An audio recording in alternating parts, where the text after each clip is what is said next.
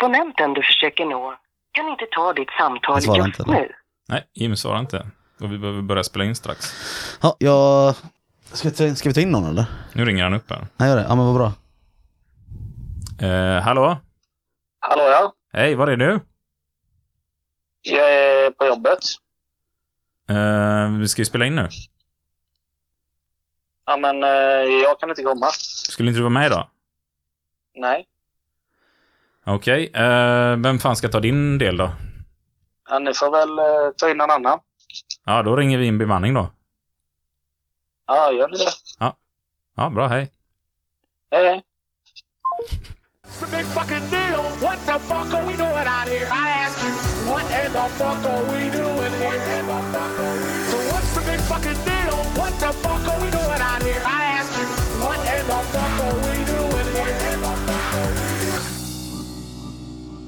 Så, då kör vi igång här i Fuck You Podcast avsnitt Det har jag ingen aning om längre. Vi har tappat räkningen för länge sedan. någon gång, någonting 30. Sex, kanske fem? Där någonstans. Ja, Ja. kanske sju. Kanske sju. Kan vara sju. Jag för mig att det är sju till och med. Det tror inte jag. Jag tror att det är 35. Var inte förra avsnittet 36? Mm, kan ha varit. Ja. Kan ha varit. 36 är det nog kanske. Eller 37? Dubbelavsnitt nu igen i alla fall. Ja, Eller egentligen inte två separata avsnitt fast på samma tema. precis. Tema Bemanning. Mm. Och i studion så har vi en eh, väldigt eminent gäst där som inte är kanske det vanligaste inom fackföreningsrörelsen. Vi har med oss Caroline Holmeberg som är förtroendevald inom bemanningsbranschen. Ja, det stämmer.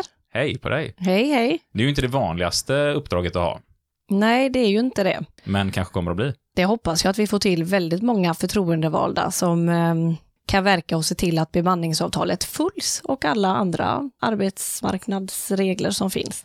Vi tänkte så här att vi ska egentligen börja idag och prata om eh, historien kring bemanning och bakgrunden till varför vi har bemanning i vårt land. Eh, reda ut begreppen, skillnaderna mellan entreprenad och bemanning, eh, även F-skattsedel. Mm. Så man har lite koll på vad är de stora skillnaderna i detta.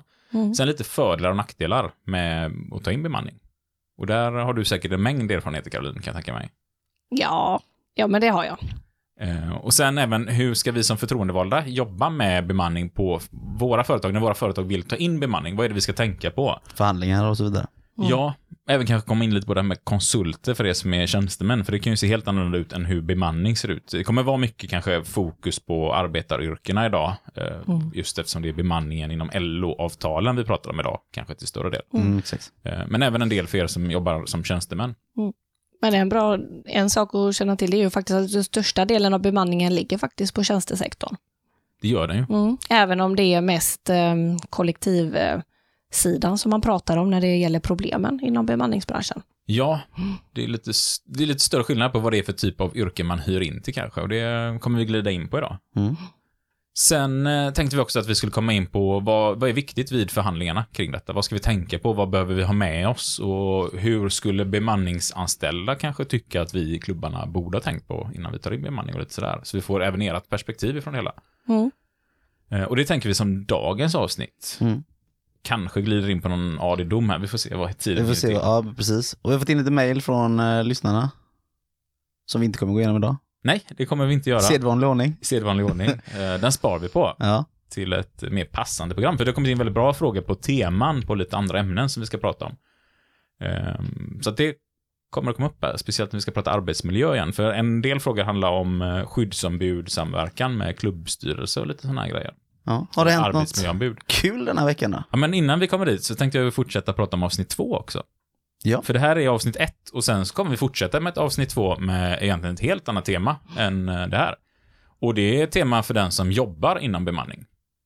Där vi tillsammans med Caroline ska gå igenom eh, ko- kollektivavtalet, bemanningsavtalet. Vad har man rätt till? Vad ska man tänka på? Inom LO-kollektivet. Mm. Ja, vad är viktigt att känna till i bemanningsavtalet? Och framför allt eh, det som Caroline har gjort, engagerat sig inom bemanningsbranschen. Mm. Hur gör man det? Hur kommer man igång? Hur är du engagerad sig inom bemanningsbranschen? Och lite sånt där.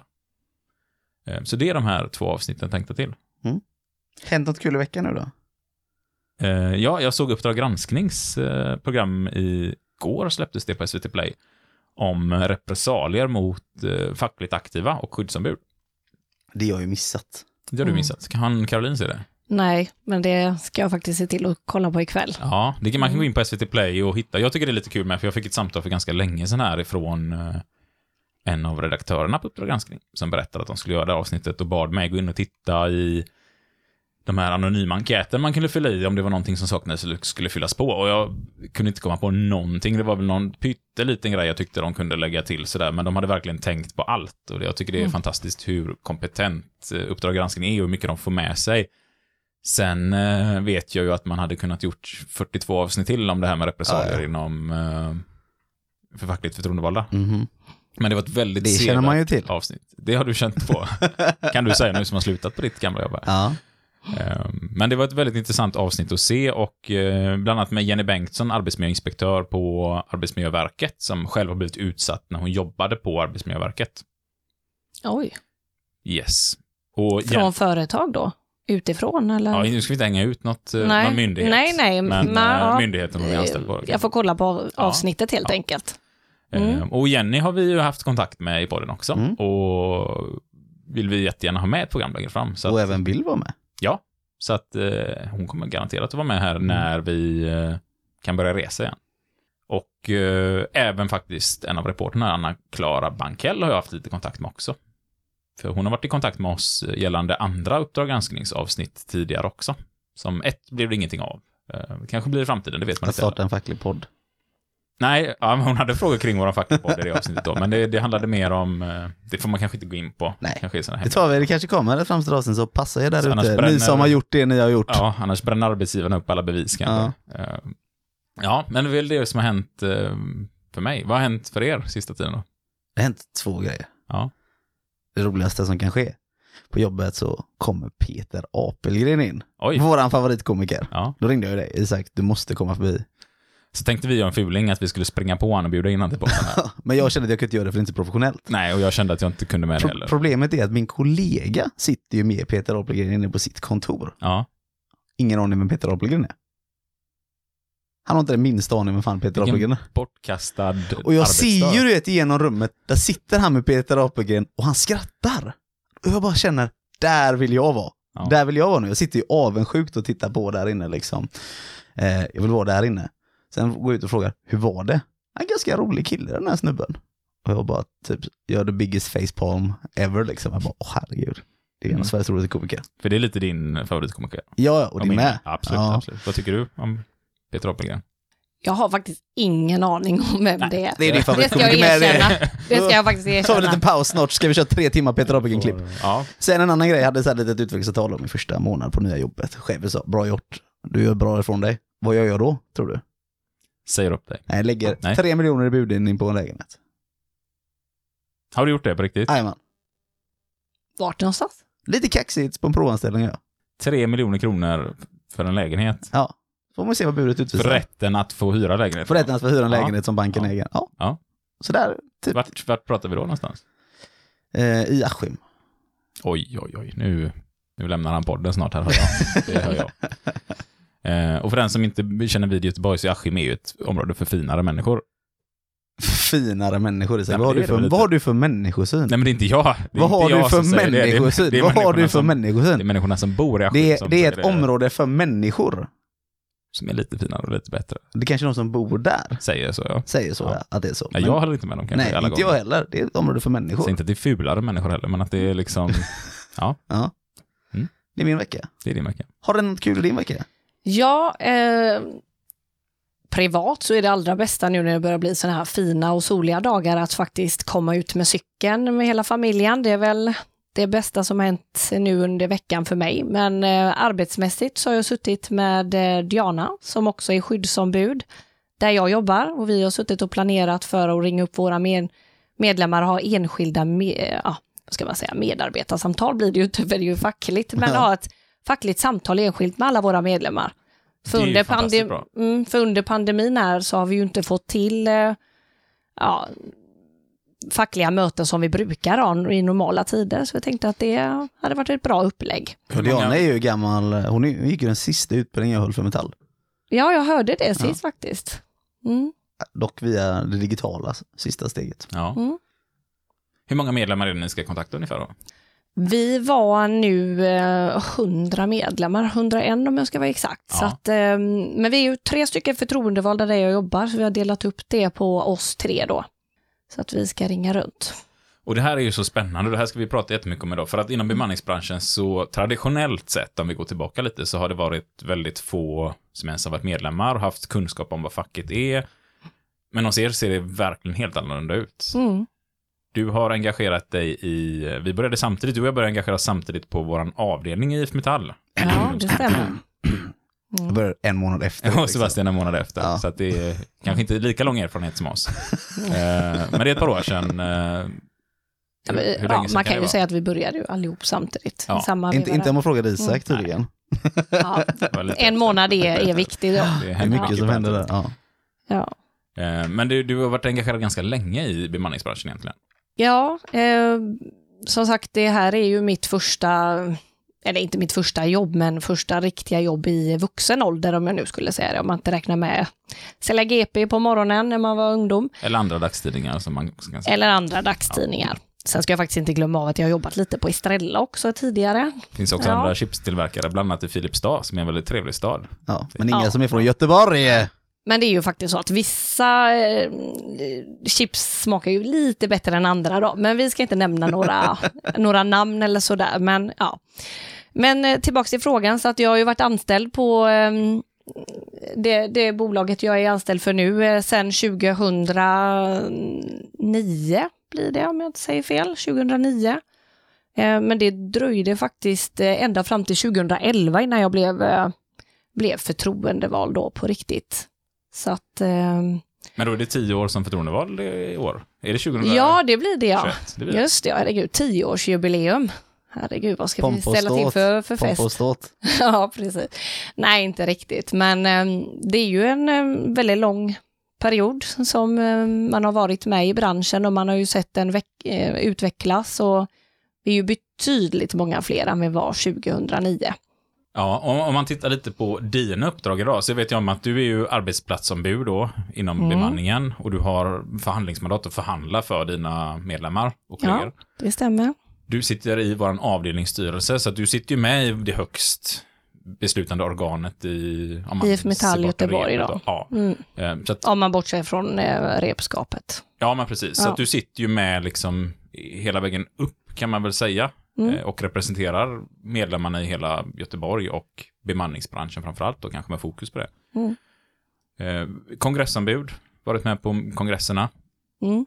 Eh, Två stycken. IF Metallkongresset i nu då. ja, handledare, håller utbildningar. Ja, eh, har inte blivit så många nu på de, de senaste åren på grund av att eh, man håller i några olika uppdrag, men det är ju en av de roligaste grejerna att vara handledare på en utbildning. Man får så mycket energi. Ja, jag Köra för saknar bemanning verkligen på det. lördagar. Ja. Ja, ni körde lördagsutbildningar. Mm. ja, det blev ju så för um, Ja, det finns ju många som liksom inte har fått fast, eh, fastanställningar och då kände vi att vi tar en lördag och, och då fick vi faktiskt till fulla klasser och köra en heldagsutbildning utan att de heller behöver ta ledigt eller ansöka om ledighet från sin arbetsgivare. Och det här får vi komma tillbaka till sen när vi pratar liksom rekrytering och bemanningsbranschen lite så här. Hur, hur når vi ut? Hur utvecklar vi det här? För att det är ju ett område som har varit låg anslutningsgrad i, inte så mycket engagemang, men vi ser att det händer extremt mycket och vi märker att det finns väldigt mycket att jobba med. Och framförallt jobbar ni i det, för du sitter ju också med som ordförande i någonting som kallas bemanningskommittén. Ja, det stämmer och det är riktigt, riktigt roligt. Ehm, man känner ju verkligen att man kan vara med och bidra.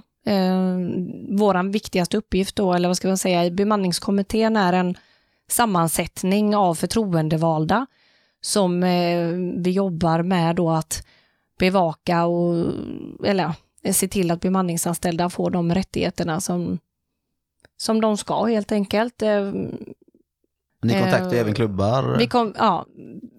Tanken är i alla fall att försöka få till nya förtroendevalda, värva medlemmar, eh, kontakt med klubbar som har inhyrning.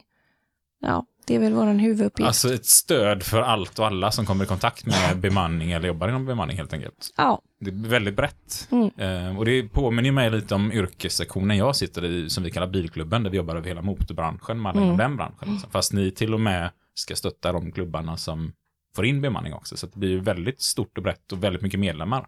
Ja, det är det ju. Eh, däremot så är vi, kan man säga, första kontakten i så fall i många. Eh, för blir det något rent, vad ska man säga, att det är, är en förhandlingsfråga, då har ju inte vi i bemanningskommittén förhandlingsmandat, utan då lämnar vi över det till ombudsman som ansvarar för det bolaget som eh, den anställde, som, eller den medlemmen som hör av sig jobbar på då. Men eh, det är rätt många bemanningsanställda ni har, i, eller som vi har i vår avdelning får vi säga, för att vi är ju från samma förbund där. Du är medlem i IF Metall också. Ja, det stämmer. Hur många medlemmar har vi i bemanningsbranschen i IF Metall Göteborg? I Göteborg så är vi 1600 medlemmar ungefär och det var för februari månad nu då 2021. Men bemanningsbranschen är ju väldigt, väldigt svängande så att jag menar det kan ju gå upp och ner från Alltså med hundratals, eh, siffror, alltså hundratals medlemmar som skiljer sig från månad till månad. Och jag vet också att för, om vi går tillbaka till kanske då 8-10 år, så tror jag bara det var 20% som var medlemmar i ett fackförbund kanske, men idag ser det helt annorlunda ut. Eh, sist jag hörde var att man var uppe i 60-70 eller något sånt där kanske till och med, kan det stämma? Ja, inom, om man räknar alla som är kollektivanställda gentemot eh, IF Metall Göteborg så ligger vi nog eh, någonstans där. Men jag vågar inte svara exakt på vilken procent det är. Faktiskt. Men det är ju en enorm uppryckning och enorm stor skillnad på hur många det är som har kunskap idag. Och det är också en upplevelse jag har att när jag får upp bemanningsanställda så känner de till vad de har för rättigheter och det gjorde man kanske inte för 6-7 år sedan. Eh, Så det är ett fantastiskt jobb ni gör där och det tänkte jag, det glider vi också lite in på sen. eh, Så här, hur, hur kan man jobba ännu bättre med bemanningsbranschen och facklig närvaro inom bemanningsbranschen? Mm, nej men alltså det är ju facklig introduktion som är egentligen em, den största delen som bidrar till en hög organisationsgrad. För kollar vi nu inom de bemanningsbolagen som finns och där man får facklig introduktion så är ju organisationsgraden mycket, mycket högre. Tar du till exempel em, ja, tar du till exempel Lernia eller de som är inhyrda, ja men ta Volvo som ex- exempel. Det är ett jättestort eh, företag som hyr in en, en ganska stor del av bemanningsstyrkan i Göteborg. Och de får ju facklig eh, introduktion och där fångar ju faktiskt verkstadsklubben upp en jätte, jättemånga medlemmar så att organisationsgraden är väldigt hög om man bara räknar på de inhyrda som är inhyrda på Volvo. Ja, Och eh, det är, ju, det är ju det man ser, att eh, det är ju samma på min arbetsplats. Vi har förtroendevalda, vi kör introduktion och där har vi också en jättebra organisationsgrad som faktiskt ligger på, om jag vågar säga, 90 procent. det är ju stabilt i en bransch Mm. där kanske inte alla har tänkt att man ska stanna hela sitt liv. Det kanske är mycket unga folk misstänker jag också nu. Eller är det stereotyp? Nej, men det, nej, det är ganska många unga, men det är också väldigt många med annan Eh, bakgrund. Eh, och jag tror egentligen att den största skillnaden idag från förr i tiden, det är väl att man, alltså folk vill ju veta varför ska jag vara med i facket? Och kan du förklara det, då är det inte så många som, eh, som väljer att stå utanför, skulle jag vilja påstå. Så att de flesta vet ju vad facket är så sett, men man kanske inte förstår helheten, utan ja, men facket är någonting som jag behöver om jag har problem. Och är man då ung och 20 år så tänker man, jag har inga problem.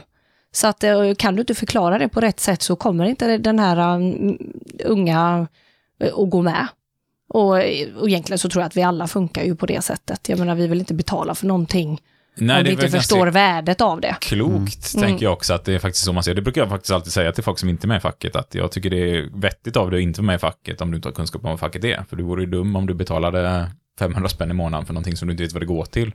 Eh, precis. Så att det är ju kunskapen man behöver nå ut med. Mm. Eh, Absolut. Men sen visar ju mätningar också på att, eh, lite skrämmande, men nu vill jag inte säga exakt, jag tror det är LO som genomförde en, eh, en, eh, en studie eller en frågegrej där de frågade eh, vad största anledningen är till att man inte går med i facket och det är att man faktiskt inte ens har fått frågan. Mm. Så där har ju vi, alltså där måste ju vi alla ta ett ansvar som jobbar fackligt och inte bara alltså vi som är förtroendevalda. Jag menar du som lyssnar på detta som är medlem. Det är ju faktiskt, eh, ligger i allas intresse att faktiskt fråga den här nya kamraten som kommer. Är du medlem i facket? Och berätta lite om egna erfarenheter. Jag menar när jag går ut och pratar med, Ehm, ja, oavsett om det är på min arbetsplats eller andra an, ehm, medlemmar eller icke-medlemmar som jag pratar med, då, då får man ju ställa öppna frågor och förklara lite vad man själv har varit med om eller vad nu syftet är och det kan ju se helt olika ut. Ifall man man är 20 år och inte har några barn eller eh, lever i en familj men alla har ju nytta av facket och det gynnar oss alla långsiktigt så. Och då tänker jag lite på, när man pratar om de här grejerna, att vi, vi går ju framåt. Eh, liksom när det kommer till organiseringen bland bemanningsanställda. Då får man nästan reda ut lite historiska här då. Va- varför har vi bemanning igen? Eller hur kom bemanningen in i Sverige? Vi backar bandet Vi backar bandet. till år 8000 före vår. Och där började man hyra in folk. Ja. då var det eh, Ugg Ugg i Ur, eh, gamla Mesopotamien, som eh, startade bemanningsfirman. Nej men skämt åsido, 1942 då förbjöd man bemanningsföretag och eh, privata eh, arbetsförmedlingar. Och egentligen så var syftet där då att man, man tyckte att man skulle vara anställd i, direkt i företaget. Och man hade också egentligen på 90-talet en eh, övertalighet egentligen på alla arbetsplatser med ungefär 15 procent. För att täcka sjukfrånvaro, eh, ja alltså föräldraledighet, allt som ni kan tänka egentligen det fanns på arbetsplatserna förr i tiden. Och 1994, då gör man en liten ändring i Sverige. Man tolererar igen att man får ta in bemanningsföretag och det var då den här Behöver du hjälp-reklamen med Robert Gustafsson som alla typ kan. Ja, just det. Ring, Ett visst företag ett visst företag. personal. Jajamensan. Så där kom bemanningen tillbaka, men det dröjer ändå så typ sex år innan man tecknar det första kollektivavtalet. Bara, nu är de här, bemanningspersonalen, men eh, vi tänker inte ta det här med tång. var nästan lite fackförbundens reaktion på frågan. Men till slut då, sex år senare, så tecknar man det första kollektivavtalet i världen, det som heter bemanningsavtalet som Carolina har med sig här. Som vi ska gå igenom lite i nästa avsnitt. Men då tar det ju lite tid fortfarande för oss att komma upp till den här organisationsgraden. Det är kanske först nu egentligen, alltså vad blir det, 25 år senare som man börjar ändå så plocka upp bollen och springa lite med den för att man måste ju ändå förstå att det här, om man börjar som bemanningspersonal så kanske man blir anställd på arbetsplatsen man jobbar på. Hur är det då om vi i fackföreningen bara skiter i dem för de är inte våra, så att säga. Det är det här man måste egentligen bryta upp för att prata organisering egentligen till bemanningen. Men det är väl lite som vissa fackförbund har tänkt med papperslösa i samhället faktiskt. Att till och med syndikalisterna går ut och eh, organiserar papperslösa. Finns även papperslösas fackförening. Och det är en egen, eh, Mm. ja. Eh, Just så att man inser att det blir inte bättre att bara skita i de här människorna, utan eh, i Tyskland eh, till och med hade de en statlig fackförening egentligen som, som eller det var egentligen DGB då, deras motsvarighet till LO som fick pengar från staten för att egentligen bedriva fackföreningsverksamhet för papperslösa. Men man måste egentligen förstå att man kan inte ha en stor oorganiserad bransch i Sverige för att vi ska ha liksom den starka partsmodellen. Och då är egentligen frågan, vad är då? Vad är, vad är en stark organisation? Vad är egentligen de olika begreppen i det som ofta slängs ut när man pratar om personalfrågor? Om man säger så. Ska vi ta och reda ut de här begreppen då? Och då tänker vi begreppen entreprenad, F-skattsedel, Mm. bemanning Mm. och så konsult. Precis. Men skill- den stora skillnaden då entreprenad, bemanning, eh, om vi ska göra det väldigt, väldigt förenklat.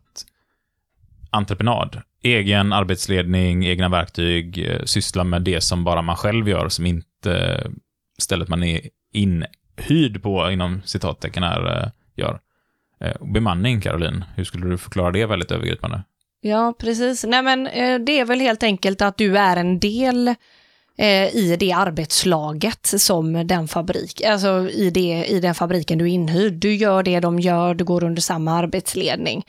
Medan entreprenad då har sitt eget. Bestämd område liksom. Ett bestämt område, en Det kan egen vara arbetsledning. underhåll, det kan vara truck. Mm. Det kan vara bara det de gör och ingen annan. Och det här är ju någonting som är jätteviktigt för eh, alltså oss eh, förtroendevalda och facket se över, att man inte blandar de här två begreppen. För det har ju funnits, eh, händer, eller det har ju funnits eh, där, be, där ett företag tar in entreprenad och använder det som bemanning. Det vill säga hyr in en entreprenad, får bestämma en egen summa av vad, det här ska, vad den anställde ska få. Men den tillhör fortfarande den egna produktionen. Och då är det ju inte en entreprenad. Alltså då dumpar man ju lönerna på det här sättet som var, om man går, tillbaka till de här två huvudmotiven eh, som vi har tecknat, eller som vi har fått till i bemanningsavtalet, att vi ska inte konkurrera ut varandra med osunda löner. Om vi tar betar av checklistan lite, vi har Ja. en bra checklista att gå igenom just Mm. som Den borde vi kunna dela i podden med, så att man Ja, som förtroendevald kan ha den och titta på när man ska sitta i sådana här frågor som man liksom kan lite pricka av. Vad är det vi har i det Så vet du vad det är man- de personerna som har inne sysslar med exempelvis. Och den kan jag verkligen rekommendera, för sitter man där liksom på klubb eller eh, är en förtroendevald, då så är man lite osäker, för chefen säger att nej, nej, det är ingen bemanning, det är entreprenad.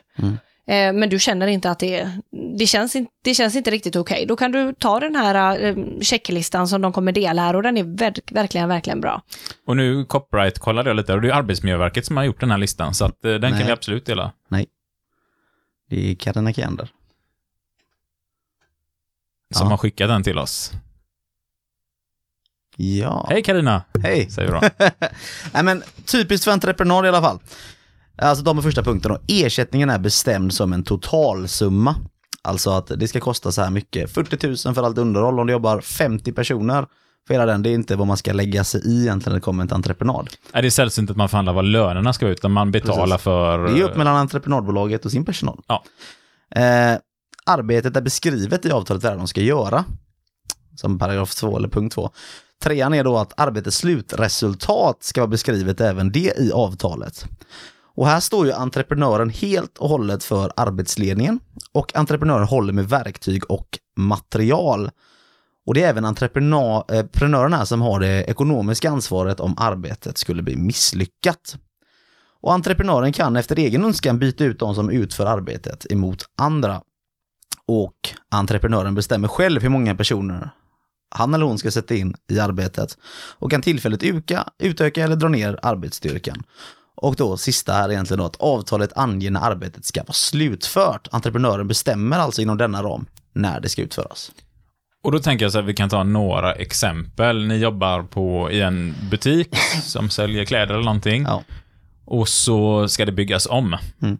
i lokalen. Mm. Man ska bygga nya provrum. Klassisk entreprenad. Man tar in en kanske byggfirma Ja, som precis. kommer dit, bygger, de har egen arbetsledning, man betalar. Vi betalar vad det nu kan kosta, en halv Ja. miljon att bygga de här omklädningsrummen. Och Tre stycken skärmar. En halv miljon. Vad är det för entreprenör du använder? ja, men lite finare klädesaffärer. Ja, okej. eh, är Okej. det. Jag ringer din klocka. Men Ja, så. Han är stolt över sin nya. Han har fått en sån här. Han fyllde ju 30, Sebastian. Ja. Det glömde vi tala om har hänt sen sist ju. Du var inte bjuden på hans 30-årsfest. Nej, jag var ju inte det. Grattis efterskott. Vi var ju bara tre stycken som bjudna på grund av coronarestriktioner. Och jag var en av de lyckligt lottade som fick komma. Och käka på en fransk restaurang. Mycket god mat. Mycket god mat. Mm. Mm.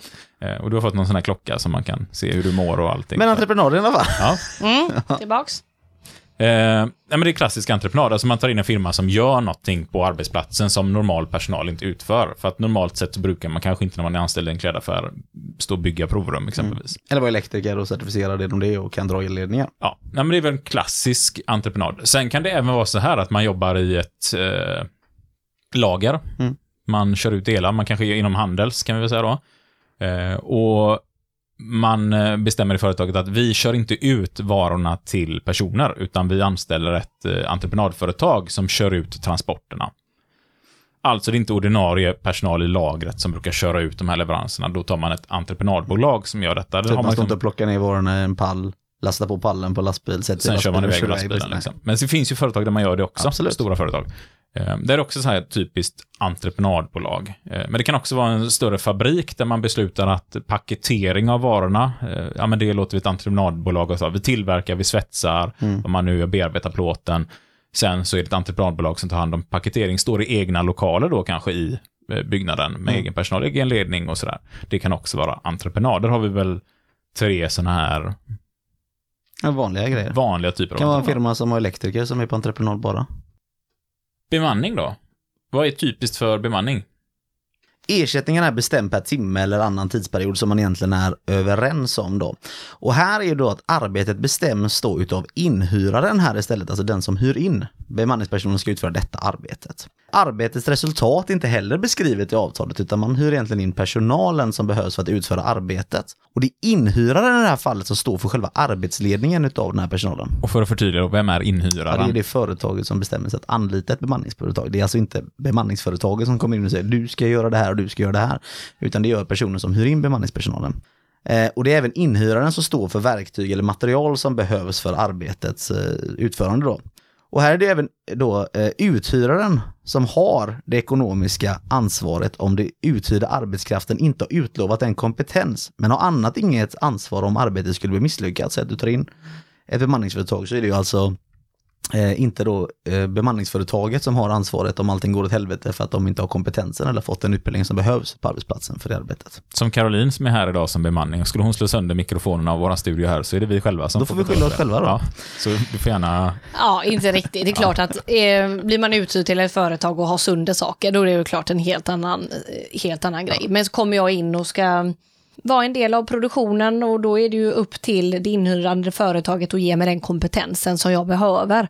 Alternativt att bolagen emellan eh, ser till och säkerställer att eh, det är rätt person med rätt kompetens som kommer. Så en viktig sak att tänka på vid förhandlingar, som vi säkert kommer glömma sen, det är att man faktiskt tittar på det här. Hur har företaget försäkrat eh, arbetet? Man kan inte hyra in 1700-tals luditer som slår sönder maskinerna för att de är rädda för teknisk utveckling. Nej, men nu menar inte jag ju då de här kollektivavtalsförhandlade, våra försäkringar, om vi skadar oss, utan jag tänker mer om man som hos mig, en bilverkstad, lagar bilen fel och förstör en bil för en halv miljon eh, och det blir reparationskostnader för 300 000 kronor. Hur är det försäkrat? Mm. Det kan ju vara en viktig sak att tänka på så att det gäller för de bemanningsanställda och liknande.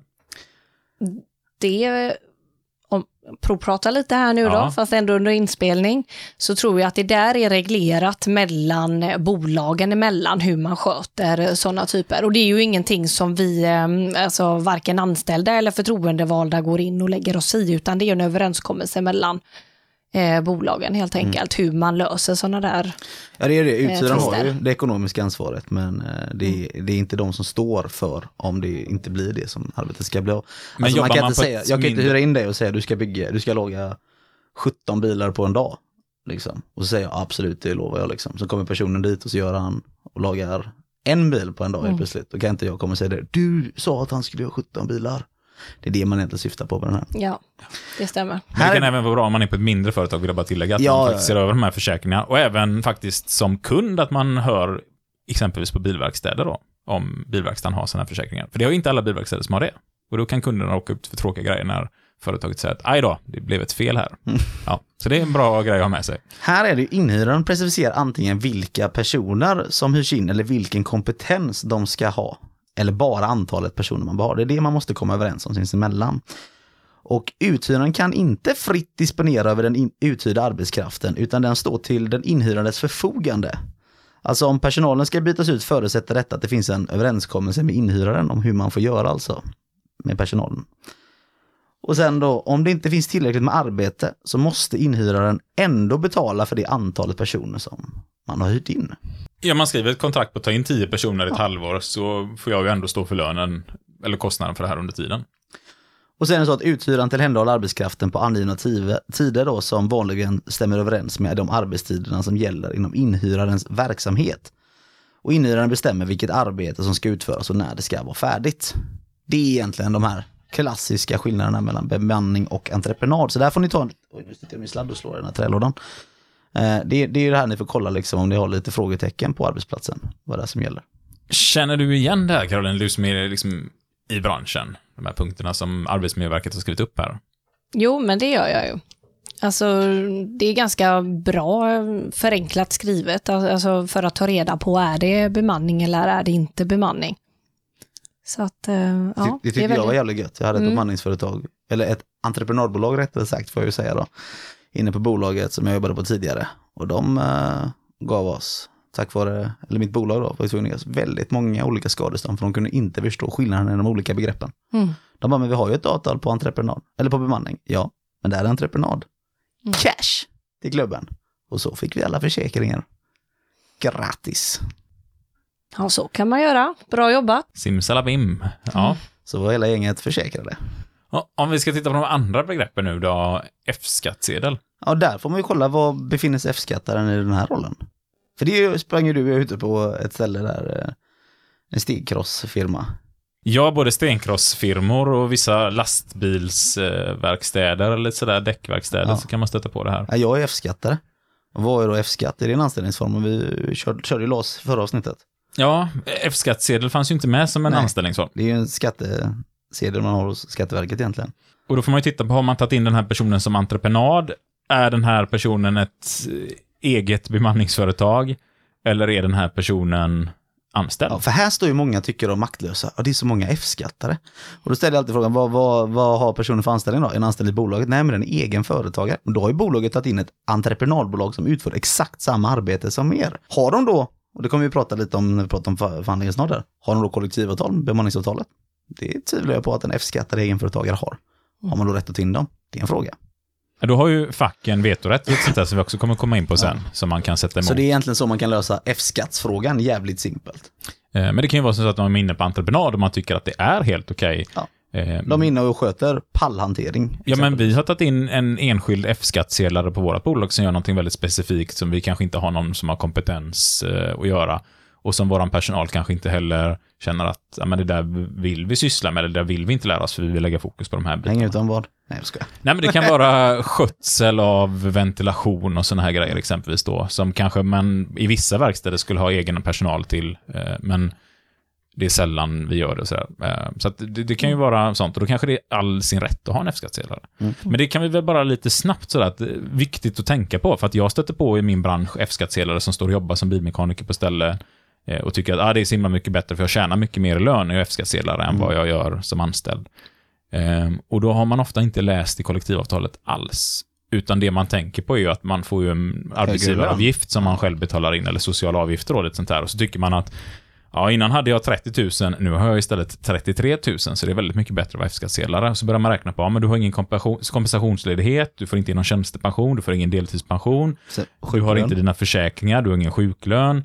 Och så börjar vi plussa på detta. Ja. Och så inser vi att de tjänar ju typ 15 000 mindre i månaden än vad en normal anställd gör om du räknar med hela värdet. Och sen frågar man sig, hur kommer det sig att det är så många F-skattare inne på företaget och de tjänar mer?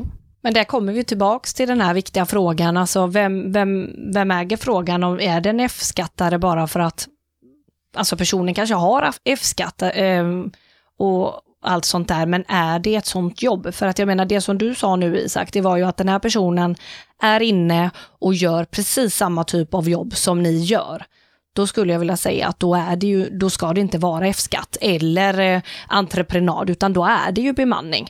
Ja, absolut. Ehm, så att det här är ju mindre företag oftast där det kanske inte finns någon facklig verksamhet alls. Och här tror jag också att på lite större arbetsplatser där man råkar ha detta, att man inte har tillräckligt med grundkunskap och kanske behöver lära sig lite mer i lagen om anställningsskyddet, så här, hur det fungerar. Så att det är viktigt att belysa de här grejerna För och tänka på det. Som vi gick Ja. igenom anställningsformerna förra avsnittet fanns ju inte som en av anställningarna. Nej. Nej. Och så har vi sista begreppet här då, konsult.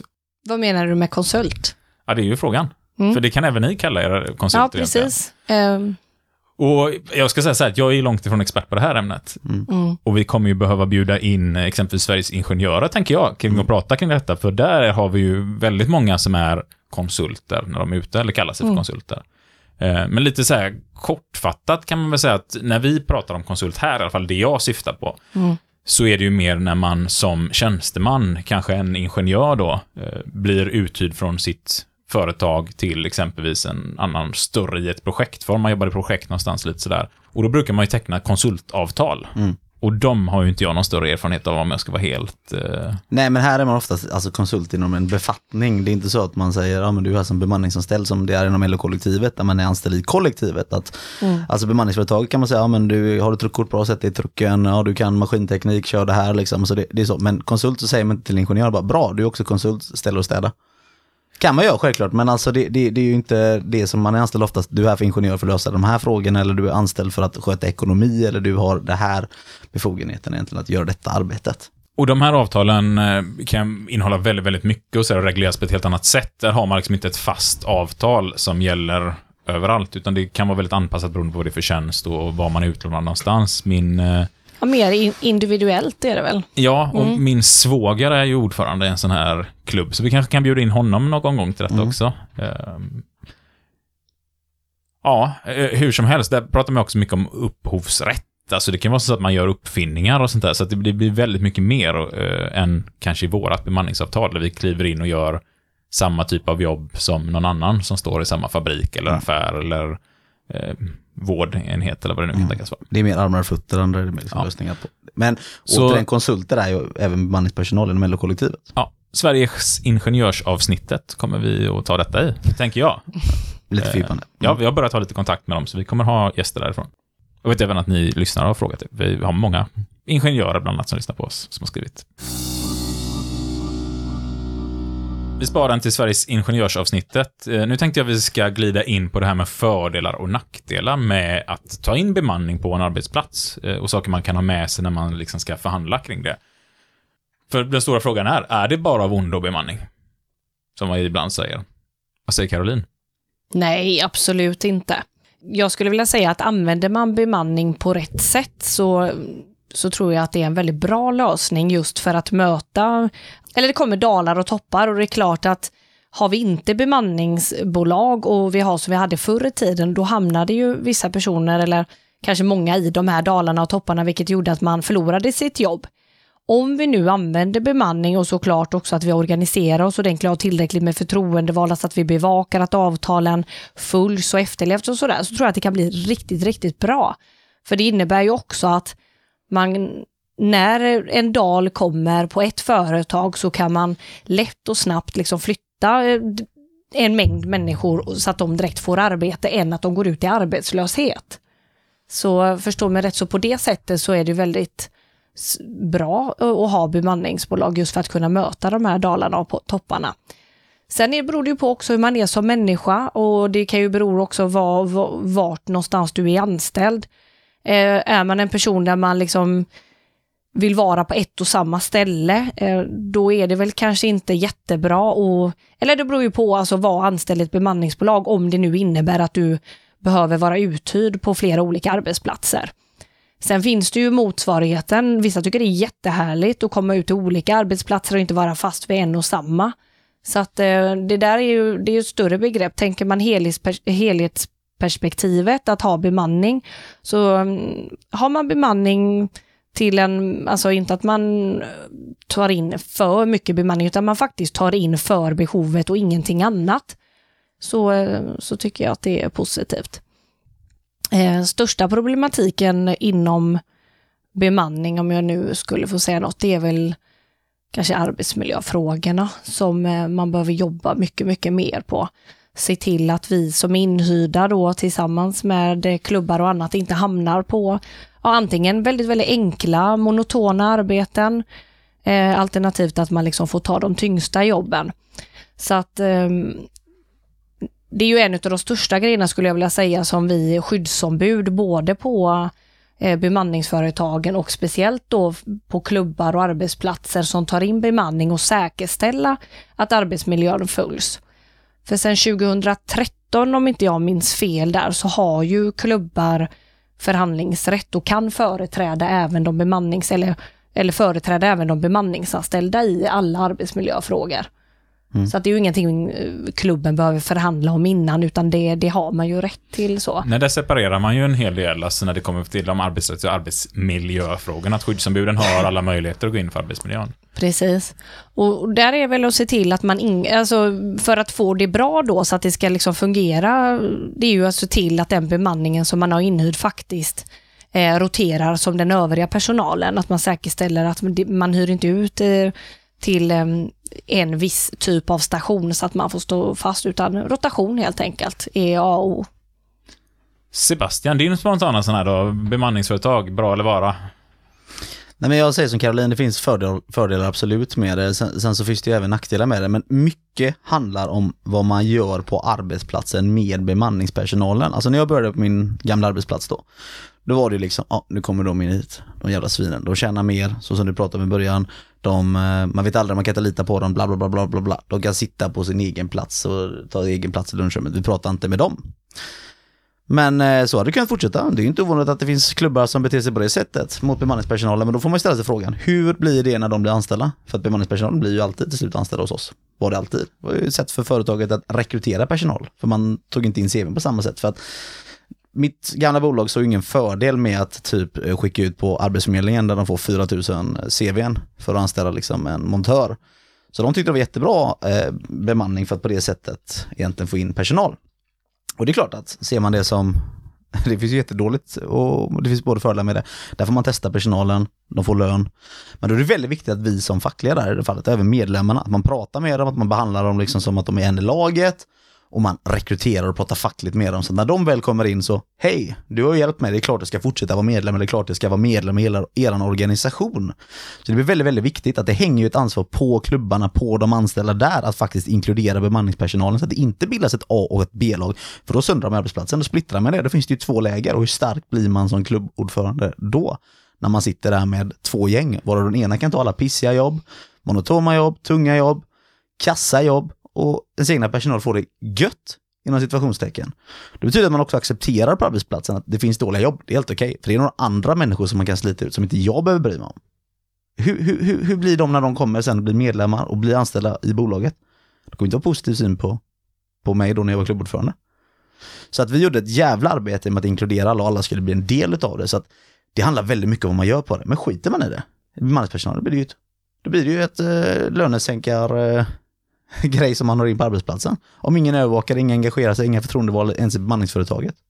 Man skiter i GFL, man skiter i allting. Så snittlönerna då. Alltså det är första, en av de första grejerna jag gjorde. Jag stämde arbetsgivaren på typ 800 000 spänn i felaktiga GFL, eh, eh, alltså pengar då till bemanningspersonalen. Fick inte jag förhandla, men jag fick ju skicka det direkt till avdelningen som har det förhandlingsmandatet. Det här måste ni lösa, annars går de in och lönedumpar här. Och det är klart, de var jätteglada bemanningspersonalen, men även personalen där jag jobbade på var ju också nöjda, för att då var inte de in och lönedumpade. Och jag själv står väl också där någonstans, att även om jag har ganska goda erfarenheter av hur det sköts där jag arbetar med bemanning, så ser jag ju också kollegor i andra branscher där det inte alls funkar bra. Mm. Eh, Och jag tycker att det finns både positivt och negativt med det. I dess nuvarande form och hur vi jobbar med det idag, så skulle jag säga ta bort det. Mm. Men eh, jag ser ju också att det finns enormt mycket saker vi skulle kunna göra för att förbättra branschen, få ordning i den och faktiskt eh, göra samhället kanske på det sättet effektivt om vi hade bra regler och arbetade rätt och utsåg fackliga förtroendevalda och tog ansvar på arbetsplatser. Så att jag står någonstans där på två ben. Liksom. När vi satt på kongress och en av frågorna var förbjud bemanningsbranschen, eh, så tyckte jag att båda sidor hade väldigt bra argument för olika saker och ting. Ska vi se om vi kan klippa in Caroline från eh, den debatten där också kanske. Gör det nu? Om vi hittar klippet så ska vi göra det Nu. Ja. det som hjälper mig att vara här. Jag vill inte ha någon andra arbetarklass. Jag vill inte se någon som står bredvid mig och har inte samma chans som jag. Det var någonstans som vi tycker alltså att tillsammans vi är starka. Jag tror att vi måste leva på det alltså. Vi måste vara solidariska. Det är enda sättet att vi kommer fram. Tack så mycket.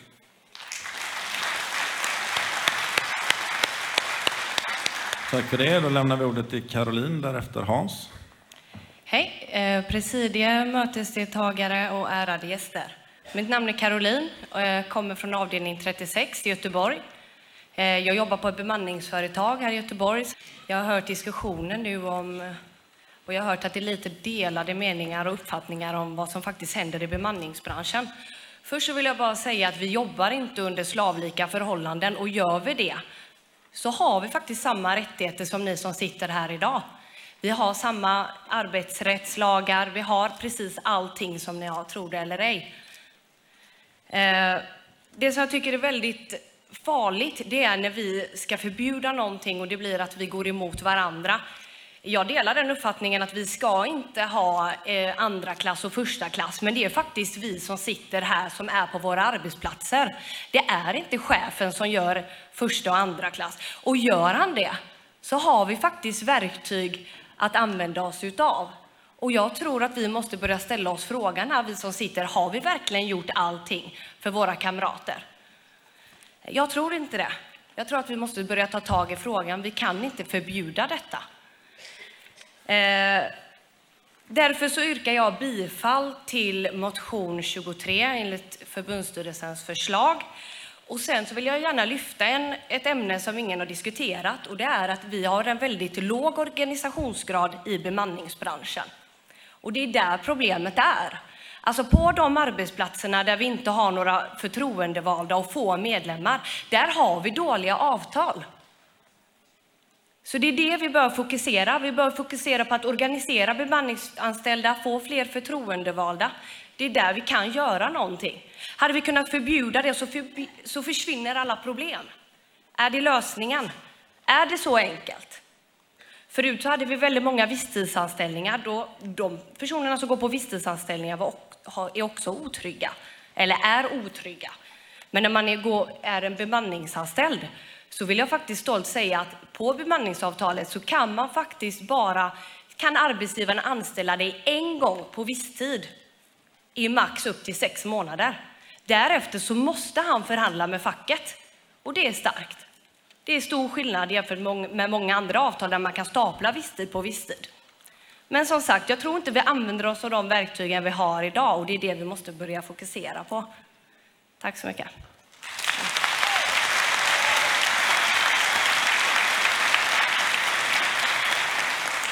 Tack. Då lämnar vi ordet till Hans, därefter Thomas. Varsågod Hans. Nu är vi tillbaka här och vet inte om vi har lyssnat på det eller inte. Ehm, Nej, men det, det, det är exakt så som, så som du säger Isak, men, men det ligger ett jävla ansvar på oss. Alltså, jag menar, arbetsgivarnas flexibilitet och de kommer alltid hitta på nya sätt, alltså att på något sätt försöka söndra fackföreningsrörelsen. Och om vi bara beter oss som skit och lite som Caroline pratar om här, då, om vi skiter i bemanningspersonalen, eh, då kommer ju arbetsgivaren, i det här fallet om det är dyrare att ha bemanningspersonal, vad är poängen att ha en bemanningspersonal? Om vi missköter våran roll som anställda och medlemmar och även förtroendevalda att bevaka deras avtal tillsammans med de förtroendevalda inom bemanningsbranschen. Om vi skiter i det, då kan man ju lönedumpa. Det är svinlätt, bara betala inte ut rätt ersättning till bemanningspersonalen. Men jag tänkte så här nu att vi, jag ska läsa upp lite sådana här för och nackdelar, så tänker jag att vi kan diskutera dem. Eh, I alla fall lite kortfattat, för jag vet att det här är ett ämne som eh, man kan diskutera i timvis liksom. Eh, Men jag tänkte börja så här då, en fördel. Säsongsarbeten. Precis som du var inne med toppar och dalar. Och där kan jag ta ett eget exempel från min bransch. Det här när snö, snön faller och alla kommer på hela samhället att nu måste vi byta till vinterdäck. Ja, men ganska bra att kunna ta in bemanning och ha en person som kommer in, jobbar en månad med att hjälpa till att byta däck tillsammans med vår personal på samma sätt. Och sen inte gå till en arbetslöshet, utan faktiskt kanske gå till ett annat ställe där de behöver folk. Så på det sättet så skickar man inte ut folk i arbetslöshet. Ehm, Ja, den- det håller jag med om. Det är precis det som du sa där att jag menade innan. Och där upplever jag ju att våran bransch, eller delar av våran bransch sköter det väldigt bra faktiskt när det kommer till detta. Vi har liksom på 360 medlemmar, vi kanske tar in fem personer på bemanning under en månad. Max två gånger om året. Där, då pratar vi liksom en relevans i det, en väldigt, väldigt liten del av personalen under en väldigt kort tid. Och jag tycker att den är bra. Och då kommer de ju dessutom in på den här GFLen som vi kommer att prata om. Alltså de kommer in på en lön på kanske 30 000 istället för om man hade anställt någon på timmar på 21 000. Mm. Och tar vi motsvarigheten då, det som vi kanske inte tycker är lika bra, det är ju om man har varit inhyrd på ett och samma ställe i liksom flera år. Där har du liksom jobbat och du kanske vill ha en fast anställning på bolaget som du är inhyrd på, men du får inte möjligheten till det. Alltså i de situationerna så tycker man det är riktigt, riktigt tråkigt. Då ehm, funkar det ju inte riktigt som det ska, tycker jag i alla fall. För då har man ett och samma bolag haft inne en och samma bemanning och bemanningspersonalen är där i princip hela tiden. Och, de an- och självklart utifrån de anställdas eh, behov om de får frågan, liksom, vill, du, vill du bli anställd där? För då, anv- då tycker jag i alla fall inte att då använder man ju inte bemanning vid behov, utan det är ju någonting som är temporärt. För där har man ingen, liksom, du har ingen rättighet som bemanningsanställd att du ska få ett jobb där när det blir lediga tjänster. Nej, som det precis. ser ut Utan, i dagsläget. Nej, du är ju liksom anställd på bemanningsbolaget. Du är inte anställd på det företaget som du kanske har varit inhyrd i i flera år. Och här är väl en sån här punkt som är i de här lagförslag, eller LAS-avtalsförslagen, så ligger det väl med lite förslag kring sånt här att det ska finnas ett krav på att anställa folk efter en viss Mm. tid och att man får betala Mm. stora skadestånd om man inte gör detta. Mm. Eh, Så att, eh, Skadestånd. Och det, vad sa jag? Stora skadestånd. Skadestånd, ja och det här är ju någonting som vi, alltså som fackföreningsrörelsen har varit inne och diskuterat, att hur kan vi, alltså vilka krav kan vi ställa för att eh, alltså hjälpa de här medlemmarna eller se till att de får det. Och då har man varit lite orolig för att ställa krav. Jo, eh, till exempel har du varit inhyrd på ett företag i sex månader så ska du erbjudas en fastanställning. Då har ju vi pratat lite om att vad, vad, vad kan resultatet bli? Ja, men bemanningsbolaget kanske slutar att hyra in de personerna efter sex månader och gör det som är rutin. Mm. Lite som eh, utlasningen inom, är det kommunal säger jag rätt nu? Det har varit så att kom man upp ett visst antal jobbade timmar så blev man per automatik fastanställd. Ja, det finns väl säkert fler branscher som har det, men de har lite Ja, men- regler kring att du inte får... Man kallar det inlasad. Ja, Ja, precis, precis. Och då har man varit lite orolig så här att hur ska vi göra detta utan att, alltså vilka krav ska vi ställa från fackföreningsrörelsen utan att sätta den enskilda individen i ett jobbigt läge? För vi vill ju självklart inte att de bemanningsanställda som eh, önskar detta ska hamna utanför arbetsmarknaden istället. Så Men att, som eh, i Indien, Ja, där har man ju så. Du får, jag tror du får vara visstid, eller vad fan det är, visstid eller bemanning eller vad det är i sex månader och sådana. Mm. Sen jobbar du inte mer. Men vi får väl se vad de här, eh, den nya LAS, eh, ja, de här ändringarna i LAS som eventuellt kommer nu, mm, hur det kommer bli, vi vet ju inte. Och det är klart att man, man får ju se, alltså blir det negativt eller positivt, det är klart att fackföreningsrörelsen kommer ju att se till och kämpa för att, att det ska bli bra och ser vi att det funkar så är det väl bra och funkar det inte så kommer vi ju tänka om. Nu drar jag en sån här då nackdel med bemanning här. Eh, bemanningsanställda, de alltså kanske söndrar på arbetsplatsen om man har en större grupp bemanning inne som kanske inte vågar ta föräldraledigt, de vågar kanske inte vabba eller ta ut sin semester på samma sätt som ordinarie personal för att man vill ligga bra till. Vad säger Mm. ni kring det argumentet?